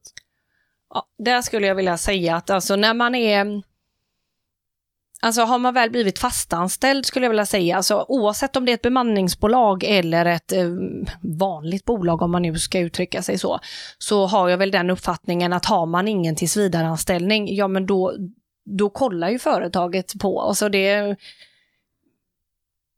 om man kollar generellt på alla företag innan man blir fastanställd så har jag den uppfattningen att företaget faktiskt kollar hur mycket har, vilken frånvaro har man haft. Det spelar ingen roll om det kanske har varit en sjukskrivning eller vård av barn eller om det har hänt någonting. Eh, såklart det gäller inte det här alla arbetsgivare, men ändå den generella uppfattningen är ju ändå att de, de kikar liksom hur mycket man har varit borta. Står det mellan två stycken personer och anställa och den ena har bättre närvaro så har jag nog uppfattningen om att de väljer att fastanställa den som har alltså högst närvaro så Ja. sett. Ehm, sen så skulle jag vilja säga att ehm, du, har du en fastanställning så har du ju rätt att vara ledig, precis som men det har du innan du inte har en fastanställning heller, så har du ju samma rättigheter. Men vi behöver bli bättre på att kanske lära ut om det och att... eh, För det var, antagligen var det precis likadant i fabrikerna i början. När man drog igång med kollektivavtal överhuvudtaget, att folk inte vågade ta ledigt för att man var rädd att bli av med jobbet lite så att man fick ställa ledighet. kraven tillsammans. Det fanns fan ingen ledighet innan dess. Nej, det fanns ju ingen ledigt innan dess, men att man var tvungen att liksom faktiskt stå på sig tillsammans. Mm. Eh, Så att det här problemet hittar vi ju givetvis på vanliga arbetsplatser Mm. där man inte är inhyrd också. För jag tror i alla fall, om jag får prata utifrån den arbetsplatsen som jag kommer ifrån, så, så upplever inte jag att de eh, alltså känner att de inte kan ta ledigt. Så. Sen kan det ju vara problematik kanske att få ledigt, och det har vi ju haft ehm, eh, förhandlingar om, eller att vi har pratat om eh, vissa eh, sådana situationer, men inte att, jag, att det har kommit en medlem och sagt att jag vågar inte ta ledigt när man är fastanställd. Då har det har det uttryckt sig så eller att jag har fått kännedom om det. Jag kan inte minnas någonting just nu. Men eh, då har jag ju liksom fått förklara att du är liksom fastanställd. De kan inte bara säga upp dig på grund av arbetsbrist, utan där har man ju, där är, omfattas man ju av LAS och det ska vara förhandling och så vidare. Så Så att åter... jag skulle inte vilja säga att är man, är man organiserad och eh, sådär så skulle jag inte vilja säga att det är någon skillnad mellan eh, att vara på ett bemanningsbolag eller inhyrd. Det enda i så fall som jag kan tänka på det är om man vill vara om jag tänker generellt här nu då på um, olika, det är väl om man är uthyrd på ett speciellt företag eller man har fått ett, eh, ett uppdrag just nu som man tycker väldigt mycket om. Och om jag nu tar ledigt så finns risken att eh, den kunden som jag är inne och jobbar hos tar in någon annan för den behöver någon på heltid. Det är väl mm, den situationen då. Men då är, ju, då är det ju alltså inriktat att man vill ha ett speciellt jobb och att det kanske är därför man väljer att inte ta ledigt. Så ja, då kommer ju, då kan det vara negativt. Och- För man hör ju ibland från eh, större arbetsplatser inom industrin i alla fall, där man kanske inte får ut från bemanningsföretag där folk har engagerat sig fackligt och lite sådär. Man kommer ut och känner att man har ett bra OB-nattillägg och grejer. Eh, tycker att man har bättre kanske GFL då än vad man har på andra utlåningsställen. Och då upplever man att de här personerna springer dubbelt så fort, eh, aldrig sjuka, kommer till jobbet lite sjuka för man vill inte sjukskriva sig lite sånt där. Och att det kan söndra väldigt mycket på arbetsplatsen. Jag tror också att det här är väldigt mycket samma företag där man kanske inte har förhandlat så där extremt mycket kring hur man tar in bemanning, hur man jobbar med det och vad man ska ha för regler kring det. För jag vet att du förespråkar väldigt mycket att man ska eh, egentligen teckna avtal som handlar om att man inte bara godtyckligt kan byta ut de bemanningsanställda. Ja, precis. Det är väldigt bra, mm, bra grej för er klubbar att förhandla om att se till att om, mm, om ert bolag inte vill ha en viss person, att det faktiskt ska gå genom klubben så att inte det blir godtyckligt. Och det har ju både företaget att vinna på, så att man inte har chefer som beter sig, eh, som väljer att ja, helt enkelt avboka en viss person på grund av att den personen har sagt någonting. Ja, men ta ett, vad som helst, där man inte jobbar tillräckligt snabbt, utan att man ska kunna motivera det och att det ska gå hela vägen upp. Och jag menar, är det ett seriöst bolag så borde det ju inte vara något problem för företaget att skriva, få till en sån här skrivelse. Så skulle jag vilja säga. För det är klart att är det någon som har misskött sig, eh, ja men ja, men ta till exempel tjuva liksom. någonting Ja. till exempel, då är det ju klockrent inte så att facken skulle försvara det på något sätt. Utan det man vill till med en sån här skrivelse, det är ju de här godtyckliga... ehm, Att det kommer till ytan, för jag menar är det eh, trakasseri- trakasserier, alltså då menar så utreda det på klubben. Ah, Okej, den här bemanningspersonen har trakasserat en annan anställd. Då måste man ju prata med den personen. Precis. Är det stöld? Då måste man veta, okej, hur har man kunnat stjäla på jobbet? Alltså de här grejerna. Det finns ju ganska många saker som man kan ha vinst i att faktiskt få till det här i ett sånt där ramavtal vi kommer prata om lite senare, hur man kan teckna. Eh, en fördel då också som jag tänker vi kan ta upp där. Eh, kontra jobba inom bemanningsföretag jämföra med att vi hade haft personal som inne och jobbar på allmän visstid fram och tillbaka. Det är ju att ni faktiskt kan engagera er fackligt och se till att ni får bättre förmåner eh, och jobba med de här GFL-frågorna. Eh, kanske inte så mycket du behöver svara på den, men det är ju en sån här klockren fördel med att man är anställd i ett bemanningsföretag. Att man kan bli utbildad på olika ställen men fortfarande ha en väl fungerande facklig organisation. Det hade man ju inte kunnat om man det är svårt att engagera sig fackligt på en eh, visstidsanställning på tre månader. nej, precis. Eller, ja. Men å andra sidan, de ändå ska förespråka, eller när det inte fanns bemanningsbolag så skötte ju klubben de här frågorna. Så att, eh, ja, det blir väl lite svårt att Svårt att jämföra i alla fall. jämföra så. Det, det är väl bra att vi eh, kan organisera oss fackligt eh, inom bemanning. Och jag tycker väl kanske att vi inom Alltså att vi inom eh, arbetarrörelsen har varit alldeles för långsamma och vi behöver få till fler förtroendevalda. Och sen har vi en nackdel här då, det är det här med rekrytering som man ofta hör att eh, vissa bolag har nästan slutat med att anställa folk själva, utan de tar allt via bemanning och sen har du varit inlånad i tre, fyra år, ja, men då blir du erbjuden en fast anställning först. Den är kanske Mm. svår att komma runt i dagsläget, eh, om vi inte då börjar titta på de här nya skrivningarna som kommer i avtalen kring LAS och sådär. Eh, Mm. men det här är ju sådana här frågor man behöver jobba med, som jag menar på att de här kanske vi behöver utveckla lite. eh, För att se till att inte vi ska ersätta den normala rekryteringsfasen till ett bolag med att man eh, mer eller mindre provanställer folk i ett bemanningsföretag under väldigt lång tid innan man anställer dem. Men ja, det skulle jag nog inte hålla med dig. Alltså, i, Jag skulle vilja säga att bemanningsavtalet eh, har en av de bästa alltså, anställningsformerna. Alltså det finns bara heltid i bemanningsavtalet. Och du kan bara, eller arbetsgivaren eh, kan anställa en enda gång på ett sånt här då, eh, som du kallar det för provkontrakt, fast det heter visstidsanställning då i bemanningsavtalet. Och det gör ju att de som blir an anställda inom bemanning, de är garanterad 40 procent. Det är liksom ingen halvtid eller sådär, utan det är 100 procent som gäller. Sen får arbetsgivaren välja om de vill anställa dem på en dag eller sex månader. Men när de väl har förbrukat den anställningsmöjligheten, då är det fast anställning som gäller om inte de förhandlar. Eh, Sen kan man ju förhandla med facket då om förlängd visstid, men då ska ju vi vara överens om varför. Och då är du ändå trygga din anställning om du inte får vara kvar på företag du är utlånad till. Ja, precis. Så jag tycker vi har jättebra anställningsformer tycker jag. Sen finns det ju alltid ett litet men. Man har ju sett nu då att eh, företagen är ju som vanligt väldigt kreativa. Så att eh, det som händer nu är ju då för att kringgå att eh, Vi kan använda det ärligare fastanställda. ordet där, svinaktiga. Ja. Eh, nej men att de helt enkelt anställer efter de här eh, sex månader, efter företaget har förbrukat den här rätten till visstidsanställning som de kan göra utan att förhandla med facket. Då har vi ju sett då att, de, att många här får, eller att det finns ett flertal som kanske får ett vikariat istället. Och det man ska tänka på då som både som anställd eh, själv är att det alltid ska stå vem är det jag vikarierar för? Och för oss då som engagerar oss fackligt och är förtroendevalda i bemanningsbolaget är att se till att kontrollera de här kontrakten, att, att eh, det, står rätt, att det, att det finns någon man verkligen vikarierar för. yes. Ska vi nöja oss här så länge med fördelar och nackdelar? Vi kommer säkert komma tillbaka till det i nästa avsnitt eller lite senare här. Eh, och ta och titta på hur man ska göra när man förhandlar in bemanning på en arbetsplats nu. Om du sitter i en klubb eller som förhandlande arbetsplatsombud exempelvis. Eller skyddsombud. Eller Mm. arbetsmiljöombud. Ja, nej, men jag tänkte prata lite då om hur man ska förhandla liksom, när det kommer till bemanning. Och det här är en sån här vanlig grej som många glömmer av faktiskt helt och hållet. Alltså att överhuvudtaget tänka, tänka vad har vi för motkrav när företaget säger vi vill till en bemanning som fackförening.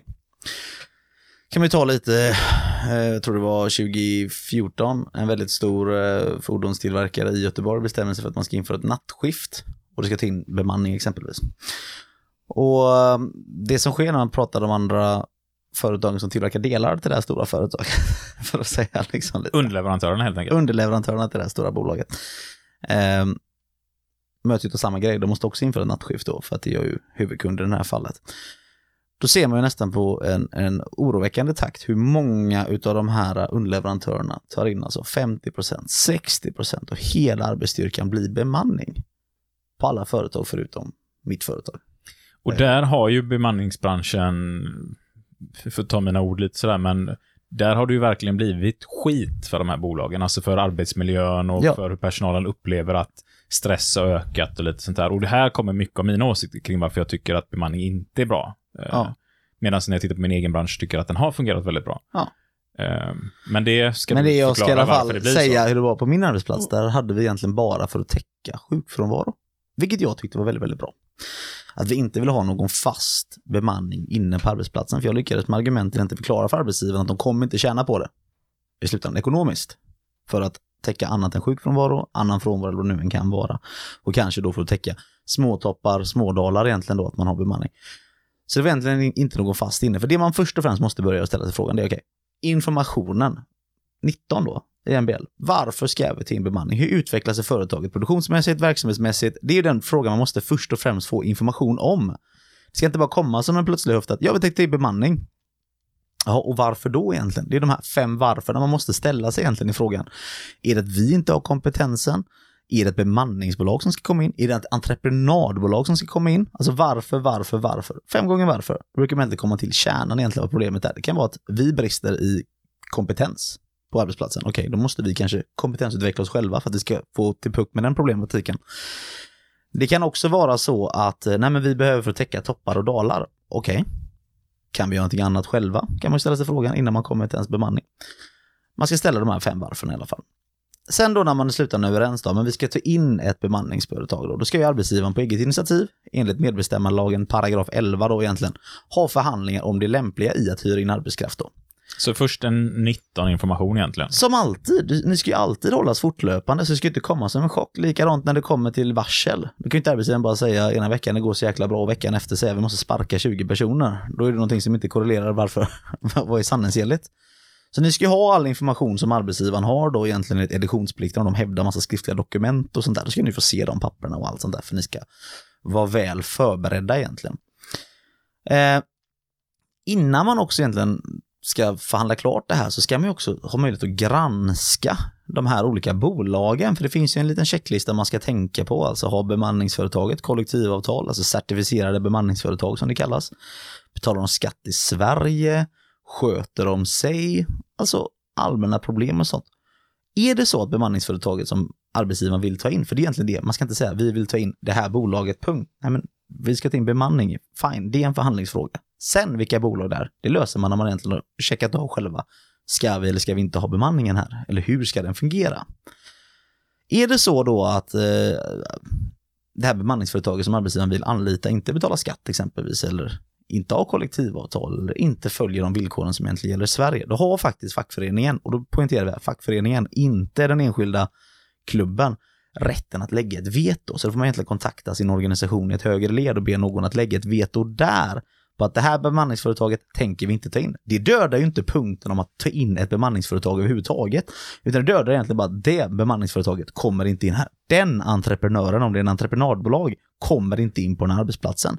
Så en väldigt viktig grej att tänka på exempelvis innan då egentligen man diskuterar bemanningsföretag, det är att göra klart själva förhandlingen om bemanningen. Försök teckna ett ramavtal exempelvis, hur bemanningen får ske.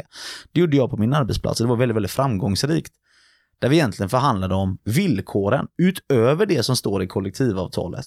Hur vi ska kunna bevaka deras intressen. Allting det här gäller och det gäller tills vidare det avtalet. Sen varje år ska vi förhandla vilka bolag som får komma in så att de inte bara börjar byta ut. Vi satte egentligen en gräns i ramavtalet att max fem olika bolag får ha tillträde. Det betyder inte att det ska vara fem bolag inne samtidigt utan att det är de här, vi ska alltid ha fem på en lista, det är de här vi kan använda. Om de här inte har personal så kan vi kolla med detta och så vidare och så vidare och så vidare. Men även hur fungerar det med eh, medlemsmöten? De är ju inte medlemmar i, min klubb var inte de då. Bemanningspersonalen var ju medlemmar i IF Metall eller Transport eller Handels som kanske hade det kollektivavtalet för just det bemanningsföretaget. Då skrev jag in i ramavtalet, eller vi skrev in i ramavtalet egentligen att arbetsgivaren, alltså min arbetsgivare, skulle då se till att lösa det med bemanningsföretaget att deras tid enligt UVA, alltså utvecklingsavtalet, fick vi använda om då alltså fackföreningen godkände, alltså IF Metall sa ja men kör på liksom. Då var de, fick de vara med och det skulle arbetsgivaren ordna. Arbetsgivaren skulle ombesörja alla kostnader egentligen för bemanningspersonalen. Om de var med som klubben hade i form av, kunde vara fikor och allt möjligt, fick min arbetsgivare står för. De fick vara med på alla möten vi hade på arbetsplatsen, vi fick rekrytera dem, vi fick prata med dem, vi fick träffa dem innan. De här grejerna organiserade vi. Och vi fick också även arbetsgivaren att gå med på ett maxtak procentuellt hur många utav personalstyrkan som fick vara bemanningsanställda överhuvudtaget. Och då landade vi i 5 Så sa vårt avtal. Och blev det värt för min arbetsgivare att maxutnyttja det? Överhuvudtaget. Alltså de fick ha 5% fast inne. Om man bortser från eh, sjukfrånvaro då, för det kan ju... Jag vill ju hellre in personalen än att bara nej, vi ska bara ha 5% här inne om folk var sjuka. Sådana här grejer kan man fundera på. Och det är ju, alltså, finns ju ingen lag som reglerar om man får och inte reglerar i ett lokalt avtal. Det är ju bara mellan upp er parter på arbetsplatsen att diskutera vad som egentligen gäller. Det kan aldrig vara en försämring, för jag kommer ihåg du och jag var ute på en arbetsplats där vi skulle ge en klubbordförande och då kanske jag ska sätta lite situationstecken inom beteckningen klubbordförande. När vi skulle igenom bemanningsavtalet ville han knappt ta i det, för han hade förhandlat sämre lön för dem. Och var jättenöjd med det liksom. Så att man får ändå så fundera, men det får aldrig vara försämringar, men alla förbättringar kan ni ta med. Ni kan ju ta med allting. Vi företräder dem i de här frågorna, alltså när det kommer till arbetsmiljön. Och vissa saker ska man ta med eh, avdelningen, för det är ju dem. man är ju medlem som bemanningsanställd i avdelningen om inte det finns en klubb inom ditt bemanningsföretag. Eller en Caroline som är arbetsplatsombud och företräder det egentligen där. Så det får man också liksom kontrollera egentligen med företaget, vad, vad gäller där. Och sen ska man ju då förhandla också om GFL, det genomsnittliga förtjänstläget. Vilken lön har vi på arbetsplatsen i snittlön? Och det kan vara på en avdelning, det kan vara på ett område som man egentligen är överens om, men man ska egentligen sätta sig ner med arbetsgivaren och se hur förhandlar vi denna? När ska den förhandlas? I mitt eh, fall så var det att vi satte ett datum där vi skulle sätta GFL. För att inte då skulle arbetsgivaren vilja, typ, nu har vi anställt fem nya här under hela året, då ville vi ha en så hög lön och hög GFL som möjligt. Så inte är det så att efter sommaren så anställer de fem personer till till en lägre lön som, hos oss. Då skulle det egentligen tänkt sig att GFL sjunkit och vi satte ett högre GFL-belopp hela tiden. För att det alltid skulle finnas en fast summa som man kunde ge till bemanningspersonalen. Så att vi visste hela tiden att den var säkerställd för deras skull. Och skulle det bli andra ändringar, det vill säga att det går upp lönen, då skulle man sätta den GFL istället. Så det stod i vårt ramavtal. Så att fundera verkligen på vad är viktigt för er? Och be alltid någon annan granska också. Vad är det som, har vi missat någonting på vad som är viktigt för oss här? Är det så att det saknas kompetens, då ska ni också få till kompetensutvecklingen. Att det är därför man tar in bemanningen är för att det saknas kompetens här. Ja, men få in det då. Att vi behöver satsa på, på kompetensen då för att vi måste lösa den här frågan. Och när vi är inne på den här GFL, så tänkte jag fråga dig Caroline, hur, hur, tycker du vi ska liksom titta och räkna på den? Eller tycker du, hur ska man göra? Eh, ställer jag frågan till dig. Nej, men när det gäller GFL så är det ju väldigt svårt att säga så här på rak arm exakt vad som, alltså hur man ska beräkna den, för det beror ju faktiskt på vilken arbetsplats och vad ni har för förmåner där. Men det man ska tänka på som en grej, det är ju att allting som ni får i form av lön, eh, ta fram det liksom och gå igenom sen Eh, alla olika typer. Alltså det är alltid, och det är inte bara lön utan det är även ATK eller andra timmar och banker. Alltså man kan ju ha alla möjliga former av eh, extra förmåner som ni får på arbetsplatsen. Så att man räknar med det i, eh, i kronor och ören skulle jag vilja säga då, eh, så att man får ett tim, tim, eh, ett timbelopp helt enkelt på de olika eh, vad ska man säga, de olika tilläggen som ni har på arbetsplatsen och att man delar på dem. Och det är egentligen bonusar och allt möjligt som vi ska räkna in Extra där. pensioner, om man Precis. får extra sådana avtal. Mm. Fruktkorgen då? Den ska de ge fan i bemanningspersonalen. Har de rätt att plocka frukt ur den? Om man har fruktkorg på jobbet? Det är bara att ta för sig. Det är bara att ta för sig. Ja. Har ni några problem så får ni kontakta facket. Och det, det är ju faktiskt så att i grund och botten så ligger det ju en, eh, i ett EU-direktiv som handlar om att man inte får diskriminera Mm. eh, Precis. bemanningsanställda eller visstidsanställda. Sådär. Så att det skulle vara en direkt diskriminering Mm. enligt EU-lagstiftningen faktiskt. Kolla på det, firmafester för bemanningspersonal att komma. Det är väl en jättebra grej. Hur brukar det vara med det? Vad är din upplevelse? Blir bemanningspersonal bjudna på firmafesterna? Oj, ehm, jag skulle vilja säga på de arbetsplatserna där jag har varit ute så har, finns det inte så mycket firmafester tyvärr. Då har Så, löst det på det sättet. Det är lika för alla. Eh, så jag vet inte hur det ser ut på eh, de arbetsplatserna ni har eh, varit, men det var länge sedan som, ja, jag tror inte ens jag kan komma ihåg att vi har haft någon speciell firmafest så. Men, ehm, jo men i middagar och sådär har väl hänt och då tror jag man skjuter på lite olika sätt, men jag tror ändå att det har varit så att man eh, har blivit bjuden, men att bemanningsbolaget står ju då för de bemanningsanställdas del. Ja, men jag kan ta ett exempel där vi, ehm, en av de arbetsplatserna där vi har medlemmar så brukar de bjuda på lunch en eller två gånger per år. Och då gäller ju det självklart också för eh, bemanningspersonalen, för det finns ju precis som du sa där Isak, ett direktiv att man får inte missgynnas och vi ska likaställas och så på arbetsplatsen. Sen hur man gör upp det bolagen emellan, det är ju ja, som sagt då en förhandling mellan de två. Och det kanske kan låta som en sån här liten grej att tjafsa om, men det är det ju inte egentligen. För det är ju allt det här som bidrar till att det blir en bra arbetsmiljö för den som jobbar inom bemanning och som gör att det inte blir lönedumpningssyfte med bemanning. Alltså det är det vi ska bevaka, som Sebastian brukar säga. Vi är bevakare av lag och ordning. Väktare. Väktare Ja. av lag och ordning. Så att det inte blir ett A och B-lag helt enkelt. Exakt, och det här det vet jag ju att eh, ni brukar prata jättemycket om på era utbildningar också. Gö- Göra det här tydligt att det finns mycket rättigheter vi kan använda här som man kanske ibland glömmer av att titta på. Och jag tänker även tillbaka till det här du sa med att förhandla kring vad man ska ha med för grejer. Mm. Eh, det står ju ingenstans i lagen att ni har rätt till allt det här, men det står ju också i lagen att när vi sitter och förhandlar så är båda parterna skyldiga att diskutera allting som kommer upp och försöka hitta lösningar på allting som vi förhandlar kring. Man har en skyldighet till det. Så att det är bara att ta med alla de här jäkla punkterna som ni kan komma på, så ni känner att ja, men det här vill vi för att få det bra med bemanning. Det här vill vi ha med för att personalen ska känna sig trygg. Eh, riskbedömningarna som vi ska göra också när man tar in bemanning, att man tittar på ett huvudskyddsombud är med och riskbedömer och ser så att ja, men bemanning stressar inte personal, så, så att Mm. man tidigt kan jobba med det. Och Caroline, du kan väl fylla på, för du har ju en jättebra lista som du brukar trycka ut på oss i klubbarna när du hjälper oss liksom inför en bemanningsförhandling här. Ja, jag har ju ett blad där som vi brukar ta upp när vi har ett, så, här, ja, prata med en klubb eller sådär som behöver hjälp. Och nu tycker jag att du har tagit upp väldigt många grejer som är bra att tänka på i- inför en eh, inhyrning av bemanning. Jag är ganska duktig ibland. Ja, Ja, vi ska inte överdriva situationen. nej men eh, det enda i så fall så jag tänker på att bevaka då att inhyrd personal följer eh, kundföretagets arbetstider. Det är ju inte möjligt. Jag vet inte vad du sa där innan om att de hade tagit in att det eh, att det var något bolag som hade tagit in ett helt skift eh, på natten till exempel själv. Det är ju egentligen inte möjligt att eh, ta in ett helt skift på... eh, Nej, de hade splittat upp egentligen och fyllt på alla skiften med bemanningspersonal. Ja, okej. 60% av styrkan i slutändan. Men, men visst Ja, finns det men det- arbetsplatser där man eh, tror att men vi inför ett nattskift och så tar vi bemanning in där, så har vi inte egen personal. Alltså Ja, visst så- stöter man ju på sånt också. Ja, det finns ju säkert, men inte något som jag kan komma på Men så här direkt. det är inte lagligt att göra det helt enkelt. Då bryter man mot avtalet, helt enkelt. Ja, det, det skulle jag vilja säga, för principen med bemanning är ju att vi faktiskt jobbar när bemanningen jobbar. Vi kan liksom inte hitta på speciella arbetstider för bemanningen, utan bemanningen som inhyrd ska följa kundföretagets och de anställdas arbetstider som de har. Samma villkor som oss som jobbar. Som är tillbaka Precis. i allt med lönen och allting. Samma Ja. villkor som vi alla andra har. Mm.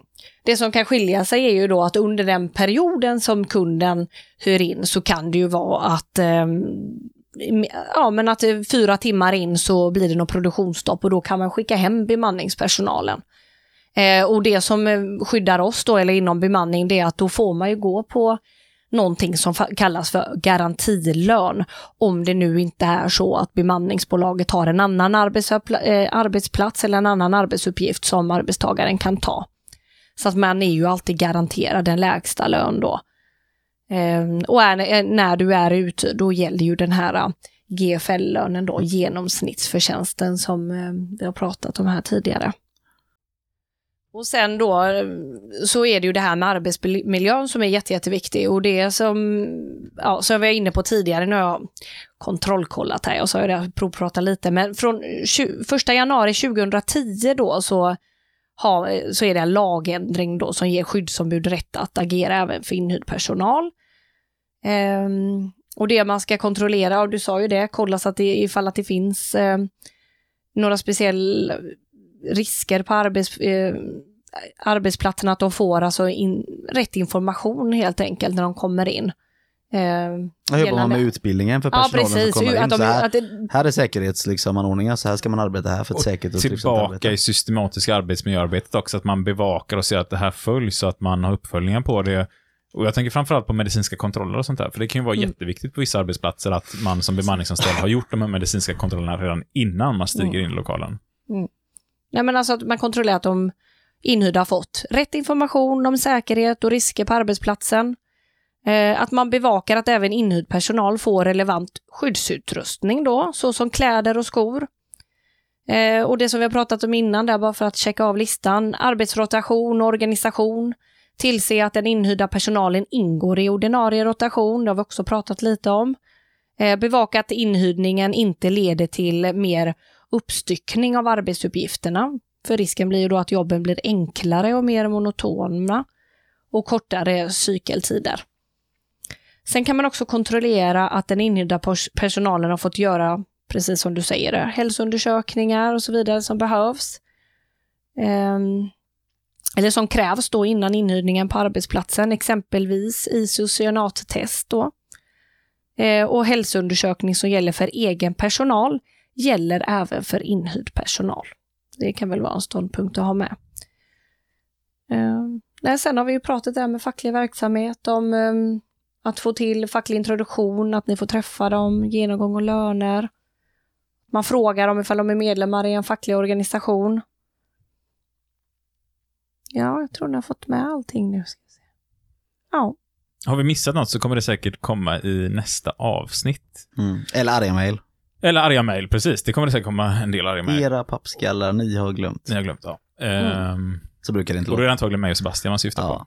En sista grej då, för att avsluta där, om man kan träffa, en, alltså träffa överenskommelser med arbetsgivaren så ger facklig företrädare från bemanningsföretaget rätt då att tillsammans med klubben på kundföretaget att komma in på arbetsplatsen för att kunna besöka och hjälpa medlemmarna. Att exempelvis du ska ha rätten att komma ut Ja. och träffa dina medlemmar exempelvis. Ja. ja. Den är ju jättebra med sig. Mm. Och jag tänkte så här, jag skulle vilja göra, innan vi avslutar det här avsnittet helt, för nästa avsnitt blir mer fokus på den som jobbar inom bemanningsbranschen och framförallt på hur man kan engagera sig inom bemanningsbranschen. Mm. Men jag skulle vilja göra ett litet avslut här ändå, för att jag, jag vet att väldigt många ideologiskt är emot eh, bemanning. Och jag är det också. Eh, även om jag har lärt Det är mig... åsiktsregistrerar inte folk. Va? Så du behöver inte säga liksom att du är det. Det är ingen som tycker sämre om det och du säger att du Nej, så är det inte. Men eh, jag är fortfarande emot det. Jag vet att många lyssnar fortfarande emot det också. Eh, samtidigt som jag ser mycket fördelar om vi sköter det på rätt sätt. Och då tänkte jag liksom så här. Vilka grejer skulle vi behöva göra för att göra bemanningsbranschen starkare, schysstare för personalen, eh, mer, vad ska vi säga, Mm. eh, mer korrekt? För jag vet att du har massa bra förslag Ja, på... alltså det finns ju självklart massa olika problem som behövs lösas, eller det finns massa händelser som händer inom bemanningsbranschen behövs lösas. Men min personliga åsikt är, och som alltid har varit, att jag tror i alla fall inte att ett förbud mot bemanningsbolag skulle vara lösningen.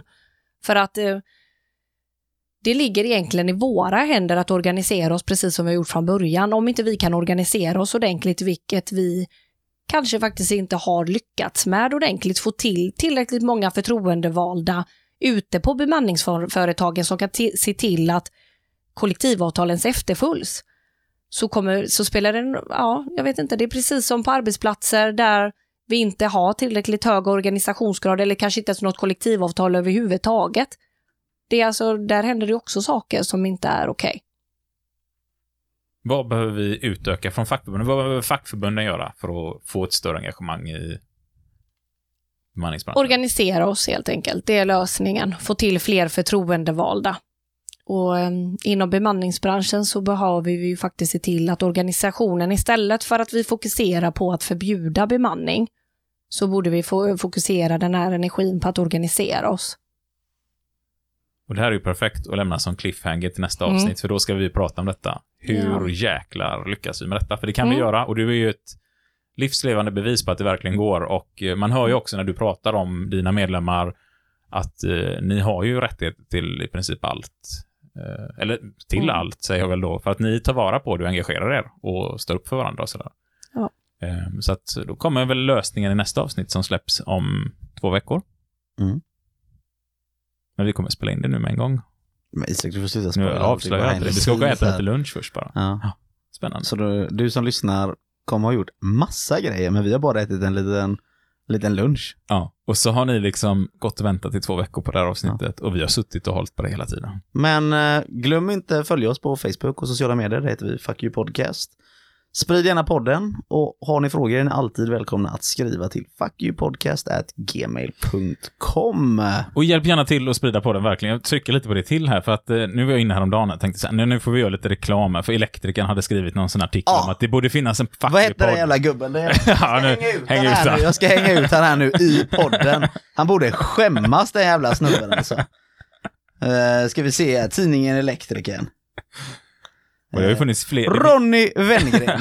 Dags för en facklig podd. Det finns en facklig podd och den är Sveriges största fackliga podd. Och det Skäms finns, gubbe! och det finns, Men Skäms! men, nu får man vara snäll. var- Har du skrivit till honom? Nej men han, han borde bara Nej, veta. Det borde du göra. Man får snälltolka och ta det, det får lugnt. man göra. Och det, han Det är, nu, faktiskt... det är nu den här godtyckliga bemanningen, när man säger upp dem, kanske försvinner. Han kanske syftade på en kva- kvalitativ podd också, med lite kvalitet. Ja. Ehm, kan det faktiskt vara. Sen finns det ju även... Eh, Andra poddar. ja, det finns ju Förhandlarna, som Kommunal kör. Och det finns eh, The Fucking Generation, tror jag den heter, som Handels kör. Mm. Eller körde, jag, jag vet inte om de är igång riktigt än igen. Nej, de hade ett avsnitt för något tag sedan. Ja. Och det kanske finns fler som inte vi känner till, och så sitter de nu och skriker vilka jävla as som Ja. inte känner till våran Hänger ut oss i deras podd. Ehm, så det är bra om vi hjälps Men det är till ingen som hör den podden. Nej, men vi får hjälpas åt att sprida de här poddarna, för att det är ju svårt att få en spridning på det. Eh, Och allt vårat har ju gått över Facebook och Instagram sådär nästan. Så Mm. eh, hjälp gärna till att sprid podden. Jag vet att flera har mejlat mig och bett om affischer. Jag har fortfarande inte löst det. Det måste jag ju se till att göra. Mm. Men så satt jag häromdagen och tänkte så här, nu betalar vi för lite reklam på Facebook så att det kommer ut till lite fler personer än bara bara bara, nu är det ett par tusen som lyssnar. Ehm, så det kommer ut ännu fler. Det var ju svindyrt. Mm. 3000 spänn skulle det kosta att få ut reklam till 4000 personer. En gång i tiden så spred vi liksom poängen med fackföreningsrörelsen via muntliga traditioner. Vi pratar med varandra och det gör vi via podden också tycker Ja, jag. så hjälp oss med det nu. Ja. Så slipper vi lägga hela vår lön på att göra reklam som folk inte bryr sig om ändå kanske. Ja. Chip, hej. Hej! Fucking deal. What the fuck are we doing